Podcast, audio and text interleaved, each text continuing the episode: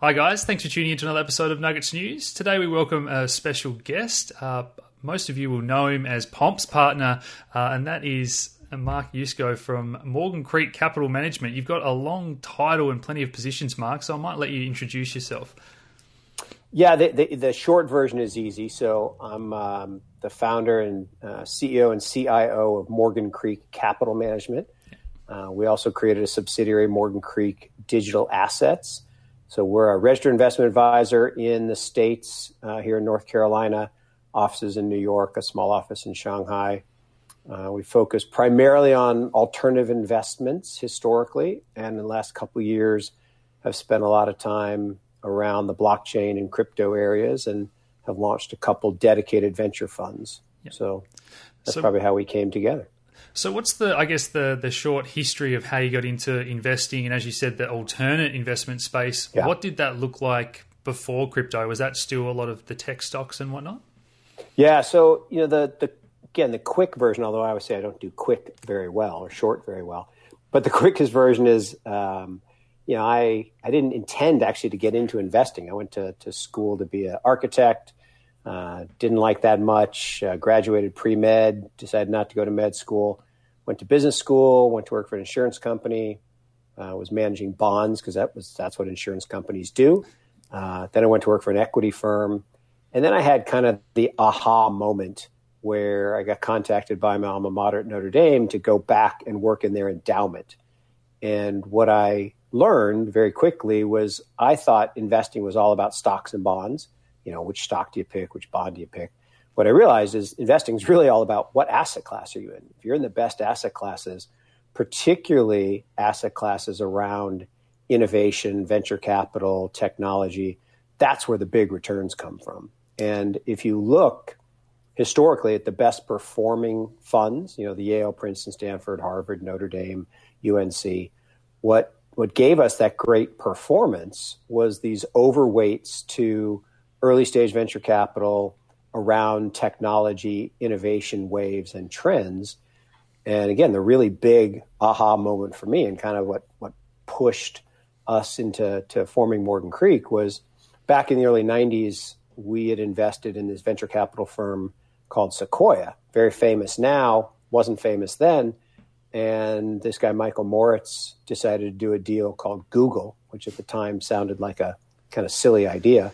Yep. Um, number twenty one search engine. I personally liked web crawler better, but uh, Google turned out to be a pretty good investment, and you know we turned half a million dollars into a couple hundred million dollars. I would say there should be a quad at Notre Dame called the Google Quad, yep. and that led to leaving UNC or leaving Notre Dame to come down here to Carolina to run North Carolina's endowment. We spruced that endowment up from traditional stocks and bonds to include venture capital and hedge funds and private. And that term alternative investments, I mean, I use it, but I don't really like it because whoever thought of it, Alex, was not a marketing genius, right? People don't like alternative stuff, yeah. alternative medicine, alternative music, alternative energy. They like traditional stuff. And traditional stuff is stocks, bonds, currencies, commodities. That's really what investing is all about. And yet, hedge funds and private equity, venture capital, these things were all viewed as alternative. And I thought they should be integrated into a portfolio. Mm. So we left UNC back 15 years ago in 2004 to bring that endowment model of investing or that alternative thinking about investing to other investors. So we have over the years done uh, private investment, fund of funds, we've done co investments, we've done venture capital investments, hedge funds, energy, natural resources, uh, distressed debt, anything that would lower the overall risk of a portfolio uh, by being uncorrelated, hmm. by having a, a return stream that really wasn't uh, impacted by the same factors as traditional stocks and bonds. And that's that's how we ended up kind of six years ago going a little bit down the rabbit hole into crypto and, and what led to a very deep dive over the last couple of years and, and actually ending up where we are today. Yeah, there's a couple of things I'd love to unpack there. So the first one would be around your strategy. What I yeah. tell people is these assets are so risky, like all startups, and you've got to think of it like planting seeds. Do as much research as you can. Have these yep. small exposures because if you're picking right in this sector, they're going to grow 10 or 100x, and hopefully yes. that outweighs the number of losers that you're inevitably going to have. So, would you agree with that general approach? Yeah. So, if you think about it, you know what separates the very, very best investors, the Yale, Princeton, Stanford, Notre Dame, Duke, et cetera, UNC is they have this big weighting to venture capital. And venture capital is this focus on innovation. And to your point, it really is about planting seeds because you don't know at the beginning of a technological evolution which company is going to be the best, right? We had no idea Google was going to be the winner. Mm. Um, and plenty of the investments we made during the internet boom went to zero. In fact, if if you do innovation investing, you know, early stage venture venture um, investing, and you don't have zeros, you're doing it wrong, hmm. right? Yeah. You're not taking enough risk because, to your point, then you won't have the ten bagger, the hundred bagger that will give you the the big upside. So, uh, if you think about exactly as you described this this planting of seeds, the way venture capital works is is you've got a power law you're going to have, you know, if you do 10 investments, you're going to have three or four that literally go to zero. You're going to have three or four that, you know, you kind of get your money back or maybe make a little bit. But then you're going to have one or two that are just monsters. And the biggest challenge for all of us is not to pull our flowers too soon, mm. right? Not to sell those winners too soon. And that's one of the nice things about private investing is you can't sell, right? There's there's no market. Um, I'll give you a great example recently. So we made an investment in Beyond Meat five years ago. yeah. Uh, and, you know, we were in literally first day, first round, and put in three million bucks. And fast forward, that thing goes public at 25. I would have sold day one. I would have sold absolutely on day one. That would have been a mistake because, mm. you know, over the next couple months, we were locked up for six months. It went to $240. Yeah. An unbelievable valuation. Now, we were still locked up. So then it crashed from 240 down to 80, but we got out at 80 and we made 45 times our money. We turned, you know, $3 million into $150 million. Hmm. And that's pretty amazing. So, but I was protected from myself in that at $25, that stock was expensive. Yeah. At $80, it's ridiculous. At two hundred forty dollars, it was just downright stupid. And uh, you know, here at eighty bucks, I still think it could fall ninety percent and still be expensive. Now, great business, great long term. They'll grow into something huge, but but valuations in the public markets get to these extremes, and it becomes very hard to uh, keep your discipline. Yeah, that was actually one that we covered on the channel at around two hundred dollars, and it was too expensive to short. There wasn't enough stock to borrow, right. but uh, I definitely agree with you there. That's one of the things that doesn't get spoken about enough in crypto. I think with a lot of first-time investors, the fact that they're asking, "What's going on? Where's my money? Why am I rich six months, twelve months down the track?" It's very common to be locked yeah. up for years, as you say, in this early investment space. Well, what's really important about crypto, and it's and it's it's funny, you know, we're we're dealing with a new, you know, technological evolution and we're dealing with new nomenclature. And part of the challenge is everything called the same, even though it's not, right? Yeah.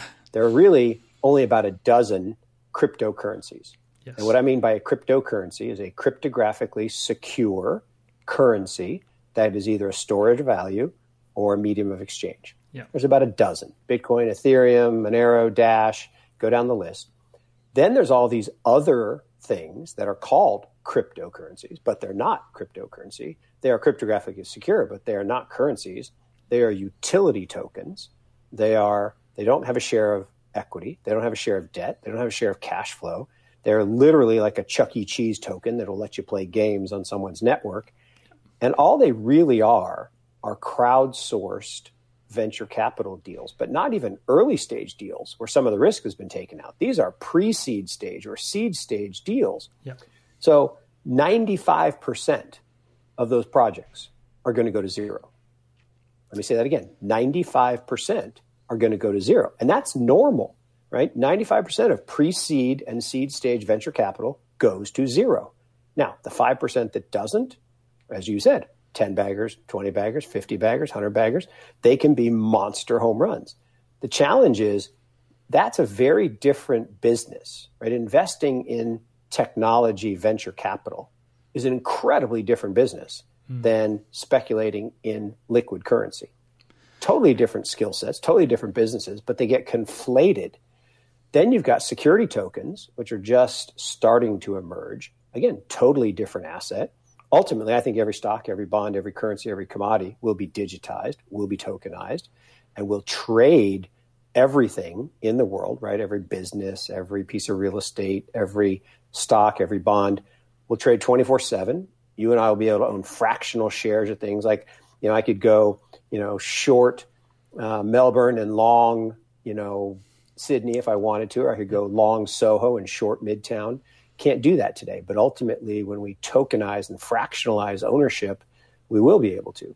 So that's a long answer to a, a simple question, which is crypto is used in so many ways to describe so many things, but really you have to focus on am I buying digital gold, Bitcoin, as a store of value? Yeah. Am I buying Ethereum, you know, the www dot of the internet of value, mm. which is a, a, protocol layer, a, a functional layer, just like HTTP or SMTP or FTP in the internet?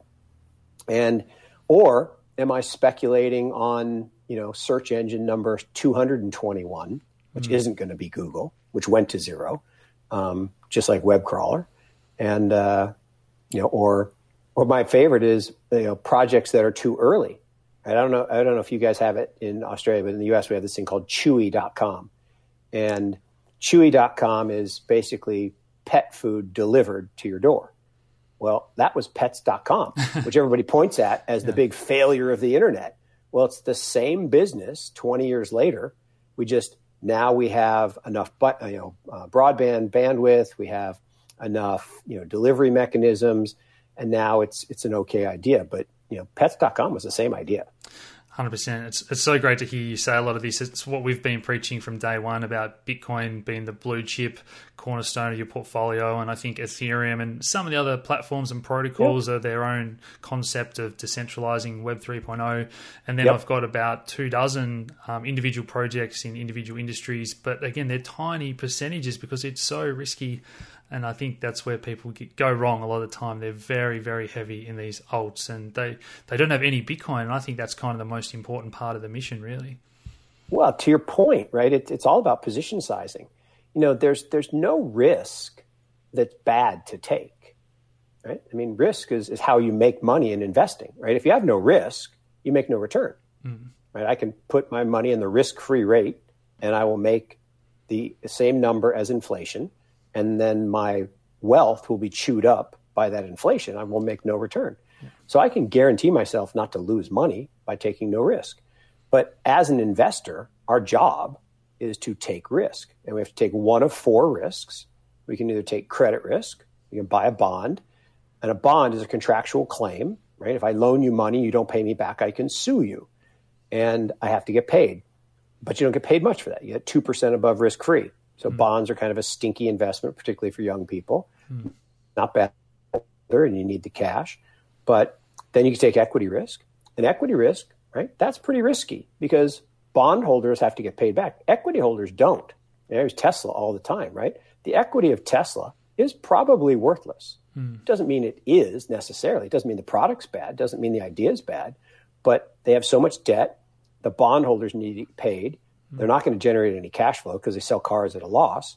So technically, the equity is probably worthless. Mm. But if it isn't, it could go up a lot in value. Actually, it already has. Yeah. Um, I think it's dead money for a long time. It probably goes to zero. But then you can take illiquidity risk, right? And that's just private equity, venture capital, private real estate. Yeah. it's like the difference between buying a REIT stock and a piece of real estate. I always tell people, you know, what's your house worth? They're like, oh, you know, it's worth three hundred thousand dollars. Okay, you got to sell it by noon tomorrow. Yeah. Now what's it worth? Yeah. Oh, I could never do that. Sure, you could. I'll give you 50 cents on the dollar right now, cash. Oh, no, no, no, that's not fair. I'm like, well, I said you got to sell it by noon tomorrow. So liquidity risk is a real risk that you can take advantage of if you have patient capital, if you don't need the money right away. Then the fourth risk is just leverage or, or structure. Hmm. But to your point about alts, look, there's nothing wrong with taking a small position in a very, very risky thing where the outcome is it could go to zero. In fact, it's likely to go to zero. But you need to have enough understanding of the tech and enough understanding of, of the potential outcome and the potential upside that could counteract the risk of 95% chance of going to zero. Hmm. And problem is most people are just chasing lines on a chart. Right? They see something move, you know, we're hunter gatherers, you know, us guys anyway. We're hunter gatherers and we see movement and we, we follow movement. And um, it's actually why women are better investors than men because they, they don't overtrade. They're not overconfident. They actually trade what they know. Yes. Um, but I do think this idea that alts are bad is just wrong. Hmm. Alts are not bad. Alts are technology. They're early stage venture. They're seed stage venture and pre seed stage venture. Therefore, they have high levels of risk. So size them appropriately, risk manage them appropriately. Yeah. So I guess well, let's talk about alts. And I know maximalism really frustrates me, particularly as someone that was early on in the community and we were going against yeah. the grain and trying new things as the Bitcoin community. And now there's other projects that are doing the same thing and it's become this, you know, real tribalism. But yeah, what's your thoughts on altcoins? Because I very much think we're seeing the infrastructure be built out, whether it's grayscale or whatnot, for big money to flow into the top 10 or so because of the yeah. liquidity, as you say, the regulatory certainty. There's so many reasons why that money is going to flow into those large caps to seek a bit of, you know, a mixed portfolio. Well, and, and again, that that's how that's how markets work, right? Look at look at every market. Large caps get the vast majority of the money, but the biggest returns are made by people who exploit the micro caps and the small caps, who have an understanding of the earliest stage. I'll give you a great example. So you know, years and years ago, we used to invest with this firm called Nicholas Applegate, and they were very good growth managers. And they had a large cap fund, a mid cap fund, a small cap fund, and a micro cap fund. And we were early money in both their micro cap and small cap fund. And so as they gathered assets, they started holding stocks longer. And I've actually gotten a like a argument, like a, a vicious argument with their portfolio manager saying, you know, Jack, what are you doing? I don't need you to hold this $2 billion company because you think it could go to 4 billion. That's a 1x. I, am not interested in that, right? Or 2x. I mean, I'm not interested in that. I want you to go find that $100 million company that can become a billion dollar company because that's a 10x. And you're actually really good at that. Hmm. And so, you know, cap weighting is, is fine. And the infrastructure to help the big money come in and own you know the blue chip stores of value in the medium exchange that's fine. But alts is a whole nother game. And, and what's cool about it right now is again you're talking about the earliest of, of venture capital ideas. So therefore you do have to have some technological savvy. You have to be able to understand the projects they're working on. Um, i do think unfortunately it's also like you know canadian penny stocks or or American penny stocks, you know, that's where the scammers go too. So, mm. and that's been true of money for thousands of years, right? There have been snake oil salesmen and scammers, and it's not new to crypto. And, you know, people just got to get over themselves about that. Mm. Um, so you do have to be careful. And, uh, you know, just like phishing on your email, right? Don't, don't ever give anybody your, you know, bank account number. That, that's just stupid. Yeah. But, um, you probably don't want to invest in something from a guy who, who's been to jail you know, that's just pretty good rule. Um, but there are a lot of people that do. Yeah. And uh, I was watching a documentary the other day about uh, a guy who's done three, not crypto scams, but stock scams. Uh, because there's a thing in the US where the Russell indices rebalance the last day of May, so May 31st. And so what people do is they they print up these fake reports for their companies to get their price to move a lot in May and then they get included in the index and everybody has to buy them and they just sell. They just feed the ducks. Hmm. totally illegal totally immoral totally but it works really well for the scammers until they get caught. Yeah. so um, back to your question about alts. I think alts are like spice right? If you have a meal and you put a little spice in it's awesome. It's great. Gives you flavor enhances the meal. Put a little in a little more because you you know you like hot food or whatever. Okay, fine. But if you you know you open the jar too wide and you spill the whole bottle in, yuck, you ruin everything. Mm. And I think the same thing's true with risk, right? If you put small amounts of risky projects in your portfolio and you understand that you're likely to lose everything nine out of 10 times mm. and you don't get upset about it and you don't wallow in self pity about it, then you're fine. Yeah. But if you put all of your eggs in one basket and and then get into that oh i'm just praying that it goes back up look anytime prayer enters investing you're in bad you're in bad shape it's yeah. bad so yeah, let's let's talk about the the main the Bitcoin thesis. What are you saying to clients? And obviously, you start there before you're yep. trying to push them into the spicy alt world, as you just spoke about. But how are those conversations going? Is the interest picking up, or are you a little bit delusional as we're you know thinking that all this big money's coming and it's yeah. still a long way away, or how are those conversations yeah. going? Yeah, I, I, definitely have been have been uh, referred to as delusional here. Look, I I came out of the endowment world. You know, I was a button up kind of guy. I wore a suit and tie every day, and and uh, my hair is white, so I'm old enough to to have been through a few things. And you know, now suddenly I'm out there talking about Bitcoin, and and literally, you know, people's jaw drops on CNBC the first time I said it. They're like, well, "What are you talking about? That's that's for scammers. That's for you know crazy people." I said, "Well, look, let's just talk about this." First, you got to think about what is what is Bitcoin right? Bitcoin is is a use case of a fundamental technology called blockchain that is a proof of concept around a technological evolution that I think has been going on for 60 plus years, almost 70 years. So you go back to 1954, and we invented this thing called the mainframe. And 14 years later, uh, we invented this thing called the microchip, so smaller computers. And uh, then 14 years later, and I don't know why it's always 14 years. I have a thesis on that. I think it has to be with the creative class, and young people are the ones that invent stuff. But it's about half a generation. So 14 years later, we, we invent this thing called the personal computer. There's the famous thing that Steve Ballmer's mom said, honey, don't go to work for that company. No one ever put a computer in their house. He has 18 billion reasons why he was right. Mom was wrong. Mm-hmm. Then in 1996, this thing called the internet and you know, Krugman said it would never be more important than a fax machine. Yeah, arguably, it's a little more important than a fax machine. Yeah. Then in to, in 2010, you have this thing called the mobile net, where we all walk around with these supercomputers in our hand. We call them phones, but no one talks on them anymore. Mm. And now in 2024, we're going to have what I call the trust net, which is the internet of value or the internet of money, and it's going to be powered by blockchain. So, uh, just like you know, we had early use cases for the internet like Yahoo, uh, and then Google, and and then eBay.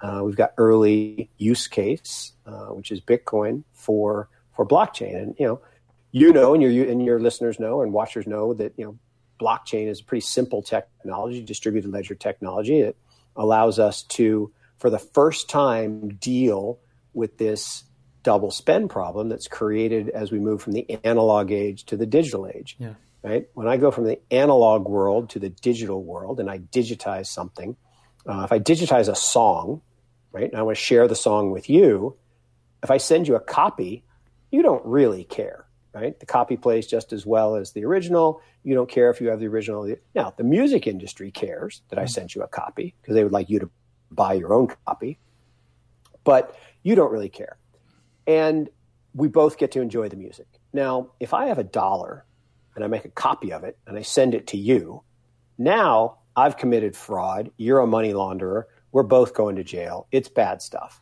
So let's not do that. So Satoshi, whoever he, she, they are, came up with this genius idea to take this triple entry ledger accounting and allow us to solve the double spend problem of digital money. And so you know, start off as this peer-to-peer electronic cash system, and then people realize that when you when you form technological innovation, you have to choose, right? You can either be fast or secure.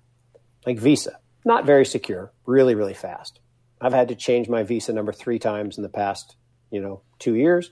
Not pleasant, not the end of the world. They pay the seven hundred bucks the guy was you know, charging. They're getting smart, right? They used to charge, you know, thousand dollars at one time, and you'd catch them right away. I didn't catch this last guy for about almost a year because he was doing $15 here, $20 there, $15 there. Mm. And, uh, you know, I travel a lot, so I just didn't notice. Yep. But um, Visa gets hacked a lot because it's not as secure, but it's also very, very fast. Mm. And it operates on top of the internet protocol. So when the internet was being developed, you know, there were lots of protocols. We ended up with five. We got TCP/IP, we got HMTP, we got SMTP, we got FTP, we got www dot, and that's what drives the internet. Today, I believe the case for Bitcoin is twofold. One, it's digital gold. I think it's a superior form of store of value relative to gold. I think gold still has a role in a portfolio because it's physical and you can take it with you. But Bitcoin's far superior. It's more portable, it's more divisible, it's more secure, doesn't cost as much to store. Lots of superiority. So I think that's one use case. But the real thing for me is I think it becomes the settlement layer for Web 3.0. And I think you build up the stack of protocols, whether it's Bitcoin, Filecoin, Polkadot, Cosmos, whatever they happen to be. I think all these things are going to stack in a protocol layer. And for the first time, right, the inventors and owners of the protocol are going to make a lot of money. Mm. Right? Tim Berners Lee invented the internet, wrote the first web page 30 years ago last week. Okay, not a rich man. He figured out how to use TCP/IP to change the world. Not a rich guy. Who got rich? Zuckerberg. Why did Zuckerberg get rich? Because he gave us all a free thing. By the way, free is never free, and people used it, and they gave up their data, and he monetized it. Now, even more crazy than that is a lot of people, including myself, paid money to Ancestry.com or you know one two or 23andMe to give your genetic data away. You paid to have them take it, and then mm. they sold it to the drug companies for thousands of dollars. Mm. Genius. We're geniuses. Not really.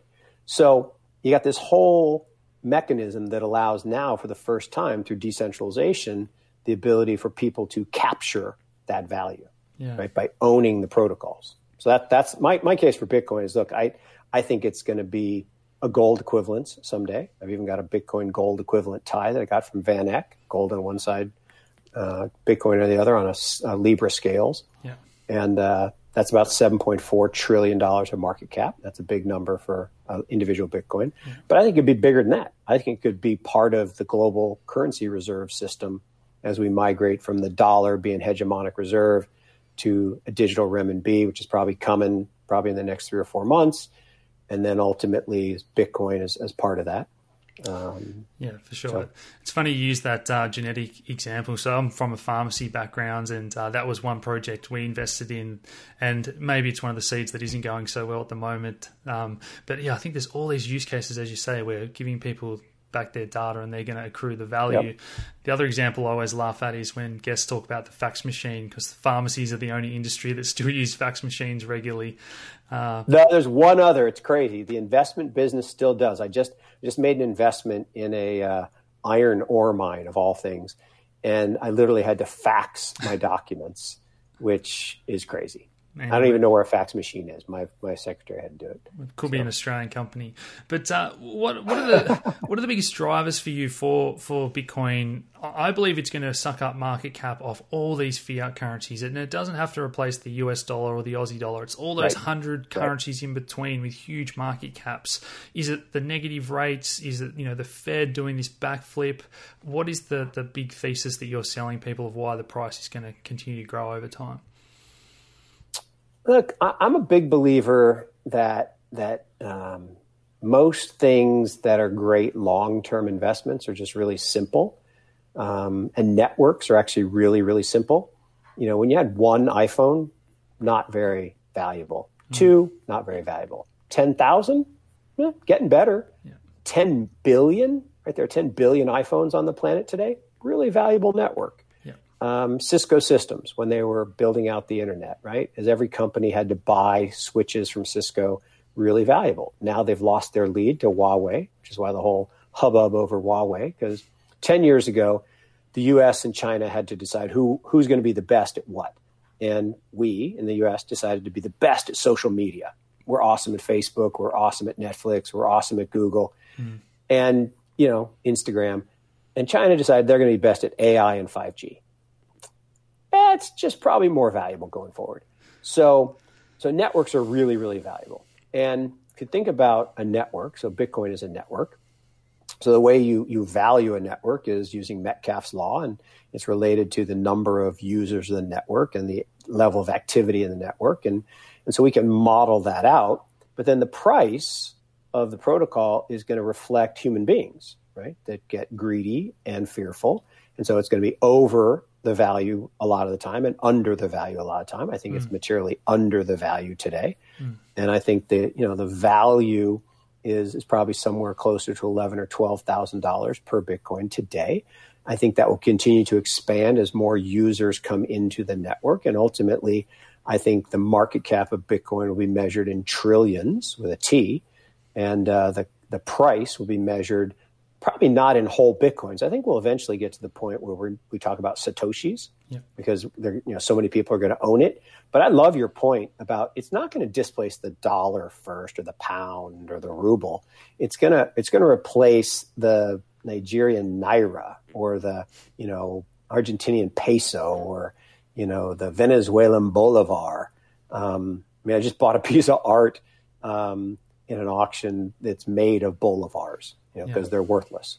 Um, and you know, maybe someday the art will be worth something because it's kind of cool. But the the interesting thing about all of this is um, the network is has increased every year um, that Bitcoin's been around. Right? It's been around almost 11 years, 11 year birthday in January, and every year the the low for the year is higher than the previous low, mm-hmm. other than t- 2015. We had one year where it went down a little bit. Yeah. But every year for 11 years, it's been higher. And that just reflects more people using it, more wallets, more activity, um, yeah, I did a presentation at a gold conference recently about Bitcoin, and it's it's actually very steady growth when you look at all yeah. the metrics, and yet the price is just this reflection of human emotion. And one thing that I find frustrating is that the price is determined so much by these hundred x leverage traders short term. And as you yes. say, fair value could very much be around ten k right now, but it's just oscillating between six and fourteen this year, and yeah. those traders are bullying it around, but ultimately over time, it's definitely growing. Look, and, and again, you bring out another good point. Is you know when gold uh, was first becoming a, a, a real investment. You know, for five thousand years, gold has been a store of value. Right, a fine man's suit in Cleopatra's time, one ounce of gold. Fine man's suit, Charles Dickens' time, ounce of gold. Fine man's suit today, Savile Row, fifteen hundred bucks, right about where gold is. So it's been a perfect secure source of sound money for 5,000 years. But when it first started to actually be used by people, it was very volatile, hugely volatile. And then they had price controls, and then they lost the price controls, and it got volatile again in the 70s and 80s. And you know, it's actually been pretty volatile on the downside since 2011. Mm. And and people forget that, and and it's because why is it volatile? To your point, it's it's controlled by people. But then what happened? to gold in particular, and now I think it's happening in Bitcoin, is it can be manipulated because of the futures market and the, the commodity market. And, and has to do with the fact that in the old days, if, if I wanted to sell you an ounce of gold or a barrel of oil, I had to have that ounce of gold or barrel of oil to deliver to you. Yes. Now I can write a contract to sell to you. And as long as we settle the contract before I have to deliver it to you, I don't actually have to have anything. Yeah. And so what happens is you get these spikes in price around the creation of paper commodities, paper bars of gold, paper barrels of oil, paper soybeans, now paper Bitcoin. And so the fact that we adopted these derivatives faster in terms of the life cycle of Bitcoin has just exacerbated that that volatility that you described and it's it's unfortunate in the short term, and that's why I don't trade it. Right, I think of Bitcoin as a venture capital investment. I think mm-hmm. it's a liquid venture capital investment. It's only ten years old. Right, it's younger than Amazon, and I, I love comparing it to Amazon. Amazon's an interesting case study. Right, how many people bought Amazon on the IPO in 1998 and hold it today? I've counted. There are three. Yeah. Jeff yeah. and his mom and dad. That's it. And I'm not making up the part about his mom and dad. They still do. And they're rich. So those three. Now, why did they do that? Well, because they believed in it. But everyone else saw the volatility. And every year that Amazon has existed, every single one, including this year, it's had a double digit decline. The average is 31%, mm. twice down more than 90%. Yeah. So that's just a lot of volatility. But people forget that because it's gone up a lot recently and people just say, oh, look how great it is. You know, the fangs are great. And people can't, the average person can't handle making a lot of money. I'm not sure if that's the right way to put it, but they will get shaken out. They're not used to 10x or 100x investment. I know a lot of people no. that bought Bitcoin at $1 and sold it at $2 when they doubled their money. So when exactly. when I say Bitcoin's going to 100,000 in the next 5 years, people think, "Oh, I'm going to be rich if that happens." But so many people get shaken out along the way of this, that, or the other. But I, I did want to rewind quickly to your point about gold because I had that as one of my talking points. And recently we saw Bakkt come out with these non-backed cash mm-hmm. settled, and that just goes against their entire ethos. I can't believe there's not more of an uproar in the community. But what degree do you believe that this is happening when we see someone like uh, the Swiss National Bank. They're just printing yep. money out of thin air to buy $100 billion of Apple stock. I think the same thing is happening. These guys that have got endless deep pockets, they can just print whatever money they want to short gold and silver and, and maybe Bitcoin to try and cap the oh, price. no question. Look, there, there's no question at all. I mean, let, us go back to gold and, you know, people say, oh, this guy's a conspiracy theorist. No, I, I just deal in, in facts. Um, so the facts are this, right? The GLD, the ETF for gold was held up for many years. Mm-hmm. Why was it held up? It's interesting. When you actually explore the facts, at the time, there was this little bank in America called JP Morgan that happened to be short a whole lot of gold. I mean, a whole lot of gold. And, you know, gold prices were stuck under $400 for a long time, you know, and, and then suddenly, um, gold prices started to go up 400 to 500 to 600 to 800. Well, why was that? It was right around the time that GLD was approved. Well, why was it approved? Well, now suddenly somebody had to be the other side of JP Morgan shorts because they were found out to be naked short when they mm. went through the financial crisis. Mm. So um, it was interesting, right? I think the same thing happens with Bitcoin is who doesn't want Bitcoin to exist?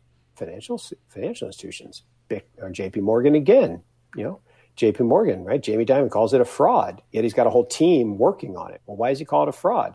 Because look, if you think about if I have a Bitcoin, I mean, if I have a dollar and I want to send it to you, um, you have to have a bank account. I have to have a bank account. We have to pay fees. We have to pay a big fee to transfer that across international borders because the Rothschilds get a cut of it from a treaty from like 400 years ago because it has to go through the BIS. So you had all these things that make banks really profitable. Hmm. And but if I have a Bitcoin, I want to send it to you. You don't need a bank account. I don't need a bank account. We're not going to pay a big fee. Don't need a middleman. BIS doesn't get paid. They hate this stuff. Mm. So, and then you know, uh, big Warren Buffett gets on and says, "Oh, it's it's like rat poison squared." I was joking. How do you know what rat poison tastes like, Warren? Unless you're a rat.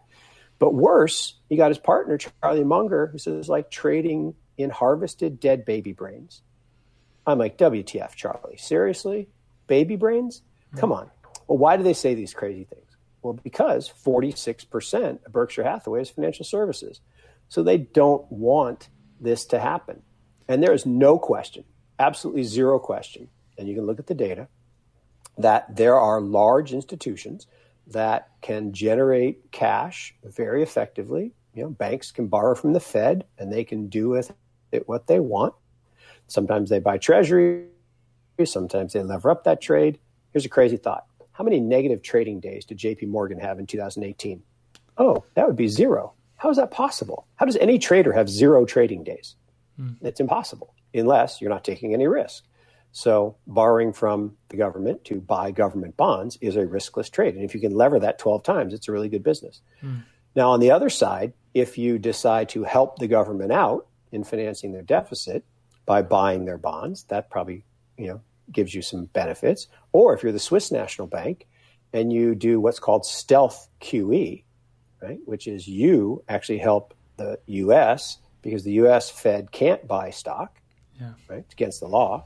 That's to me like like tax reform over here, right? Why did we cut corporate taxes? Why did we cut Apple's taxes and give them free money when they already had lots of money?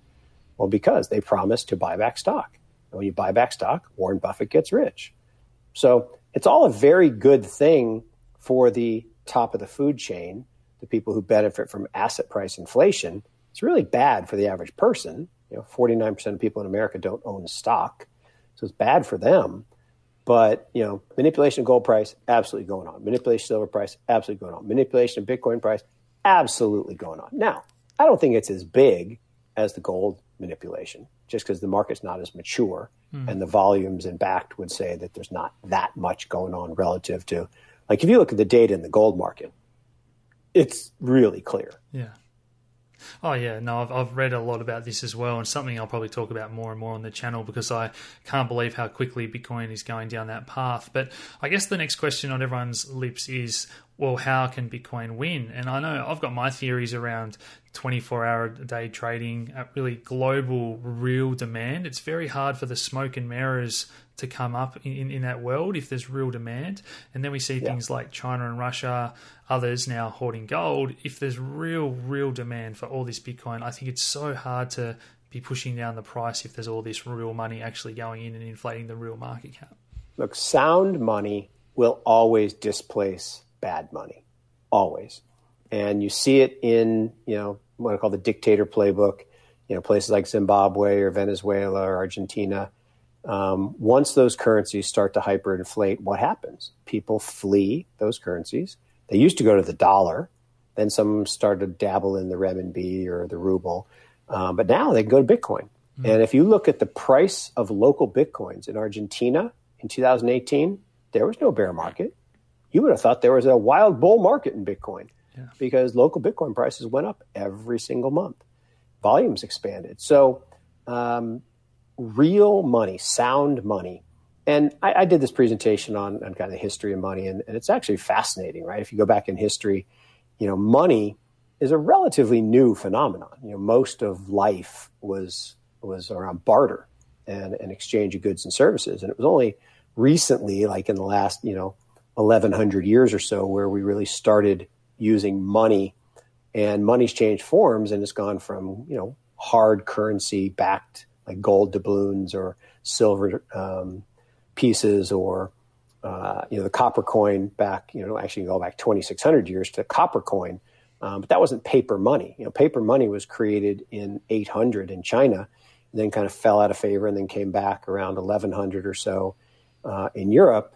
And you know holland had the dollar or the dollar and then we created the dollar in the us and the crazy thing is there have been 775 paper currencies, fiat currencies, mm. issued in the history of mankind. And three quarters of them, well, actually, technically 73% of them, no longer exist. Uh, the oldest today is the pound sterling.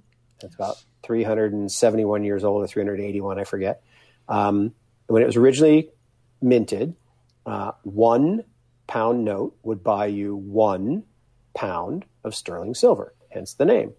Today, take you 174 pounds of silver to buy that same note. Mm. That's how devalued that piece of, you know, garbage piece of paper is. Mm. Same thing with the dollar, right? From 1776 to 1913, a dollar was worth a dollar. And then John D. Rockefeller's father-in-law created the, you know, Federal Reserve Bank in cahoots with JP Morgan. And since then, you know, Jay Leno has a joke that Congress was talking about uh, exchanging the uh, dollar bill for a coin. Well, they already have. It's called a nickel. So you know, it's worth five cents today. Yeah. And that is a theft from the lower class and the middle class in the form of taxation. Inflation is a form of taxation, which is mm. theft. And that is really good for the people at the top of the food chain. And then what happens over time is that inflation starts to really get rampant. Then the dictators get all the assets, and then they really want to inflate. And the best example of that is, is whenever your stock market is the best performing stock market in the world, you better look around and see if it's too good to be true, right? Zimbabwe, best performing stock market, 2005, 2006. 100%. Then it was a bad place to be. Venezuela, last two years, best performing stock market in the world, but you didn't want to own any Zimbabwe, I mean, uh, Venezuelan stocks, unless you were Maduro, because um, you owned all the assets. Yeah, I've done some videos on this just recently about the inflation and real inflation and the stealth tax and whatnot. So that kind of leads me to my next question about where global markets are going. And yeah. I think we're at this crossroads, particularly in places like the US and Australia, where we're not quite negative yet. And in Australia, they're starting to talk about that in QE. Yep. And I think naturally markets need to unwind. We need to pay down debt. Demographics are against us. That's just the natural path for things to go. But yep I think central banks are going to do everything they can to print more money, drop rates, and may, maybe stocks keep going up. Maybe the Aussie housing bubble gets twice as big. I just think we shouldn't be in this it's going to crash mindset because anything's possible. But the breaking point is this inequality and civil unrest we see, and people being aware of these issues.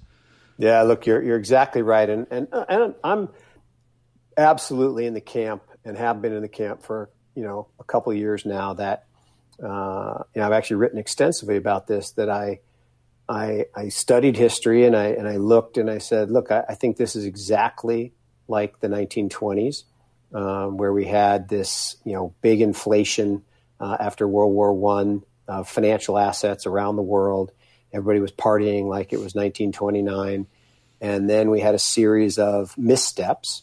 Um, interestingly, we were talking about trade wars and tariffs and banning immigration. We actually picked up uh, uh, immigrants, uh, Mexican immigrants in the United States, and marched them physically, forcefully back to Mexico. Some of them were actually American citizens. Crazy, half a million people. Mm. So all the things that we're talking about now were going on back in the early 30s, and then we had this this genius plan of Smoot and Hawley to create a trade war. And what what people who start trade wars don't understand is that other countries will fight back and so U.S. exports declined 35%. The dollar collapsed. They uh, had to issue the executive order making gold illegal, had to devalue the currency 35% overnight mm. to restart and bail themselves out of the massive debt bubble. And that turned a garden variety recession into the Great Depression. Mm. And so that took, you know, 70 plus years to recover from. And you know, now we're going through the same process of reinflating that type of bubble. And you're exactly right. You know, I'm, I'm on record saying, look, I thought that, that a 29 repeat would be like 2,800 in the, in the Dow and, uh, I mean, I mean the S&P and that that would crescendo sometime around, you know, Trump uh, taking office, um, just like Hoover did. They called it Welcome to Hooverville. Mm-hmm. Um, but then when they did this tax deform and said they were going to cut corporate taxes, I said, whoa, whoa, whoa, whoa, that is going to be massively stimulative. So now we're going to be more bubble esque like 2000. And uh, 2000 could take us to this this really cathartic bubble of like 3,400. Mm. And, you know, what you're talking about, which I actually uh, agree with, and I don't know if you, you've ever talked to Grant Williams, but you know, Grant does a great presentation on this where if you look at the S&P, and you can do the same thing with the Aussie stock market. If you do the S&P divided by gold, in you know 2000, it was a big bubble, needed to crash, and it went way down. Then it came back, and that ratio got just about back to the same level, and then it needed to crash again. Mm. Well, since then, the stock market is way up, looks like a bubble, but stocks divided by gold is not a bubble. So, to your point, with, this bubble could run much longer than any of us think. Now, when it eventually crashes, then it'll be really catastrophic. But I agree that, um, look, if you back a dog into a corner, they will bite and scratch and, and do whatever it takes to survive. And uh, I think that's where the central banks are t- today. And, you know, at the beginning of the year, I wrote something called The Cupboard is Bear Market. And I said that just like 2016, when we were on the verge of recession, markets were crashing, and China pumped a trillion dollars. Yeah. And, you know, trillion, nobody thinks about a trillion anymore, but a trillion is a dollar every second for 31,710 years. That's a lot of money. Mm. Okay, that's just one. So China printed a trillion bucks and they reflated the world economy. They bought up a lot of oil futures, they bought commodity futures like copper and iron ore and and everything reflated.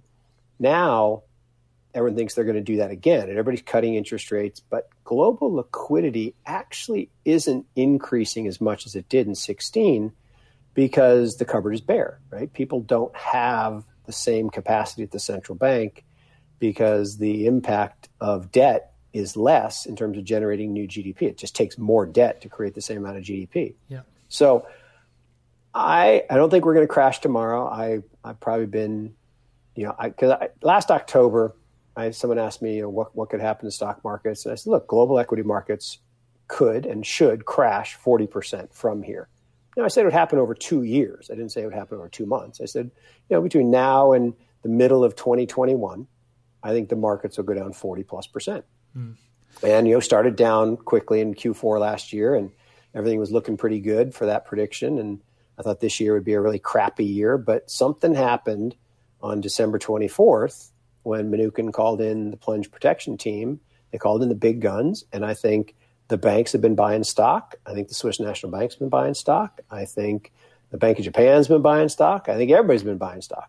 Mm-hmm. I think interest rates have been cut by the central banks. It's allowing the the banks like J.P. Morgan and Bank of America and and other big banks to to help liquefy those markets. Because when you look at again looking at data, I like data.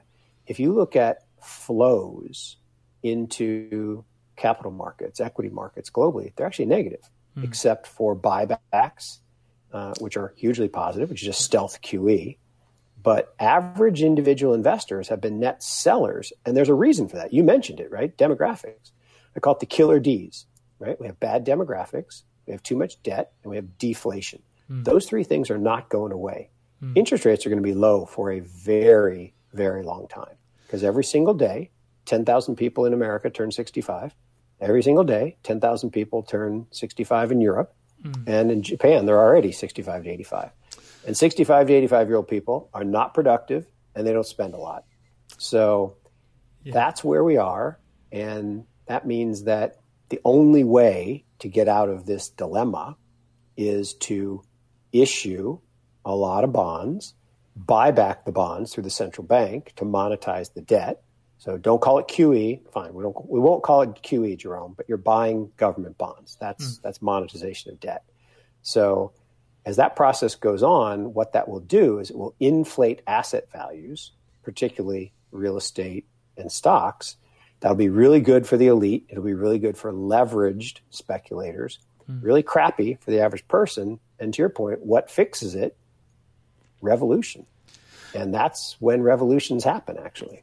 Yeah, and uh, I know in Australia they're talking about pushing back the retirement age to 70 as well. But uh, the, the final point I wanted to ask you was what if gold and Bitcoin is, is working too well? You get, you know, Bitcoin's at 100,000, gold's at 5,000, and people have got this very clear idea now that these things are finite everything else is fiat and being printed more of. Yep. Governments make it illegal. Do we have so much pushback? And there's a lot of rich players with deep pockets in the crypto space these days. Do you think you know we can stop that, or how how does that scenario play out? Look, it, it's it's a great thought, very insightful again, and a couple things. One, you know, we all know that governments can't stop this, right? Governments can't stop a decentralized thing. That's that's the beauty of it, right? Mm. You know, Mark Zuckerberg was summoned to Washington to defend Libra, and the joke was the CEO of Bitcoin didn't return the summons. Yeah. So no one showed up, and you know you can say, oh well, they'll just ban the the onboard rails. Fine, then people will go elsewhere, right? You know, they banned crypto exchanges in China. What happened? They sprung up in Korea and Japan, and Chinese people, you know, use VPNs to go buy it there. Um, they could ban you know, conversion of fiat into crypto through your credit card. Yeah. So then people use their bank account. Oh, they could ban the bank account. Well, then people will turn it into gold and then they'll barter the gold in a Swiss account and then they'll turn it into Swissies and, and do it that way. I don't know. I mean, human beings are very creative. And I said, sound money will always push out unsound money. Now, to your, again, insightful point, what happens if it becomes so prevalent and so adopted that these big governments start to lose power. Everyone thinks that'll be anarchy and that'll be horrible. I'm actually going to go the opposite way. I'm going to go less Mad Max and more Nirvana. Mm. I think a global, borderless, true global village could actually be pretty cool. Yeah. I think it could be really interesting. I think we're we're not as different as most people think. Um, I think there are certainly differences, and religious differences are probably the toughest ones to deal with. But I think, you know, from a, an ethical and cultural, and you know, we all want to have good lives for our families. We all want to be safe and secure. You know, we all want to respect rule of law by and large. Um, so I think it could be a really interesting dynamic that we look and have. Wait, we could have a twenty four seven global market we could have a single global borderless currency that's decentralized, that's not controlled by any party who's getting rich at my expense. I'm sovereign, self sovereign, in that I'm my own bank and I can choose to opt out of this fiat destruction system. Hmm, that actually all sounds pretty good to me. Now, I'm not a Pollyanna thinking it's going to be perfect, but I actually don't think it has to um, be this this all out global war um, from the governments fighting against it. I, I look, whoever goes digital first, I think wins. Right? If it's China, they win. If it's the U.S., they win. If it's Russia, they win. Because what's going to happen is the digital currency, not a cryptocurrency, a digital currency, not decentralized, centralized, but digital. What that does is it forces the U.S. hegemony to end. Mm because U.S. hegemony was created in 1974. We went off the gold standard. We cut a deal with the Saudis. Said we'll protect you, and Saudis. Sorry, Saudis. Uh, I got to pronounce it right. And we cut a deal, and we said we'll protect you, but you have to price all oil transactions around the world in dollars, mm. which meant that eight percent of global trade is from the U.S., but 60 percent of global trade settles in dollars. That will go away if there is a digital liquid version of some currency that people can transact in. Mm. Now, it won't happen overnight, but it will happen. And Bitcoin has the potential to be one of those solutions. It won't be the only solution, but you're already seeing it. People are doing borderless transactions in Bitcoin, and it will continue. And there'll probably be some other payment mechanisms. I, you know, I'm, I'm a big fan of what's going to happen with the Lightning Network, and we'll have stacked protocols, just like the internet you know, Visa, MasterCard, right? I do a Visa card transaction. It settles really quickly, but it actually doesn't settle. They don't take the money out of my bank mm. account for a month. Yeah. So they batch all the transactions and they settle up at the end of the month. I think the same thing will happen so that the core Bitcoin blockchain can stay secure, right? Hundreds of millions of transactions, not one fraudulent transaction in 11 years. Most secure computing network on the planet, bar none. That's good. So I, I think uh, all that's left in that utopia is for Pomp's aliens to come down, Mark, and maybe that'll solve the religion uh, issue you mentioned. Oh, that would be awesome. Uh, I, look, I I wish I, I, I, I do. I that is that is one thing that that does scare me a little bit because I think at the end or at the beginning, all of us do have, I think, similar beliefs, like do unto others, mm. golden rule. But I do think interpretations across religions have historically tended to lead to conflict. Yeah. And I'm not, again, I'm not naive enough to say that that's going to immediately go away. But I, do like the idea of, of the aliens maybe snipping out a little piece of DNA to make us uh, a little more tolerant. well, uh, I think we'll leave it there. Otherwise, we're opening up a whole nother rabbit hole. But uh, it's been fantastic. Well, I'll put all yeah, the links thanks. to follow all your guys' work. Um, but any final thoughts for people at home? No, look, I just I really enjoy this, and uh, I guess my only final thought is is here we were talking about this idea of, of a global village, and and here we are sitting on opposite sides of the world, having a conversation about some of the most important topics in the world, um, and and really exchanging different points of view and and uh, having a great conversation. And I, I just love that. And what I really love is that that you also speak English, although you sound way better than I do. If I could just have your accent, I'd sound so much smarter. But um, I just love that, and and I love what someone will do tomorrow is they'll you know they'll take this and they'll translate it in another language, you know, go into Spanish or mm. go into Arabic or something, and and that is how we make change, right? It's how we we further the adoption of these ideas, and and you get people to say, wait a minute, it's technology. This isn't some magic internet money. This is just a technological evolution that's happened for 70 years. Oh, I can get behind that. That's not that scary. Yeah, I'll try it. So yeah. Hopefully that's where we end up. And I think, you know, just to your point, being able to get someone like yourself on the channel, that says so much about this space and, and yourself personally as well. But that just would never happen in the world of stocks and corporations and the Jamie Dimons of the world that live in their ivory towers. So I think it's one of the best things about the space that we can do this. I second that emotion. One of my hashtags, second that emotion. And, and, again, thanks for having me. Really enjoyed spending time together. I love all the prep you did, and you know, nothing better than a than a, a good discussion with someone who's done their homework because it uh, makes the conversation really flow.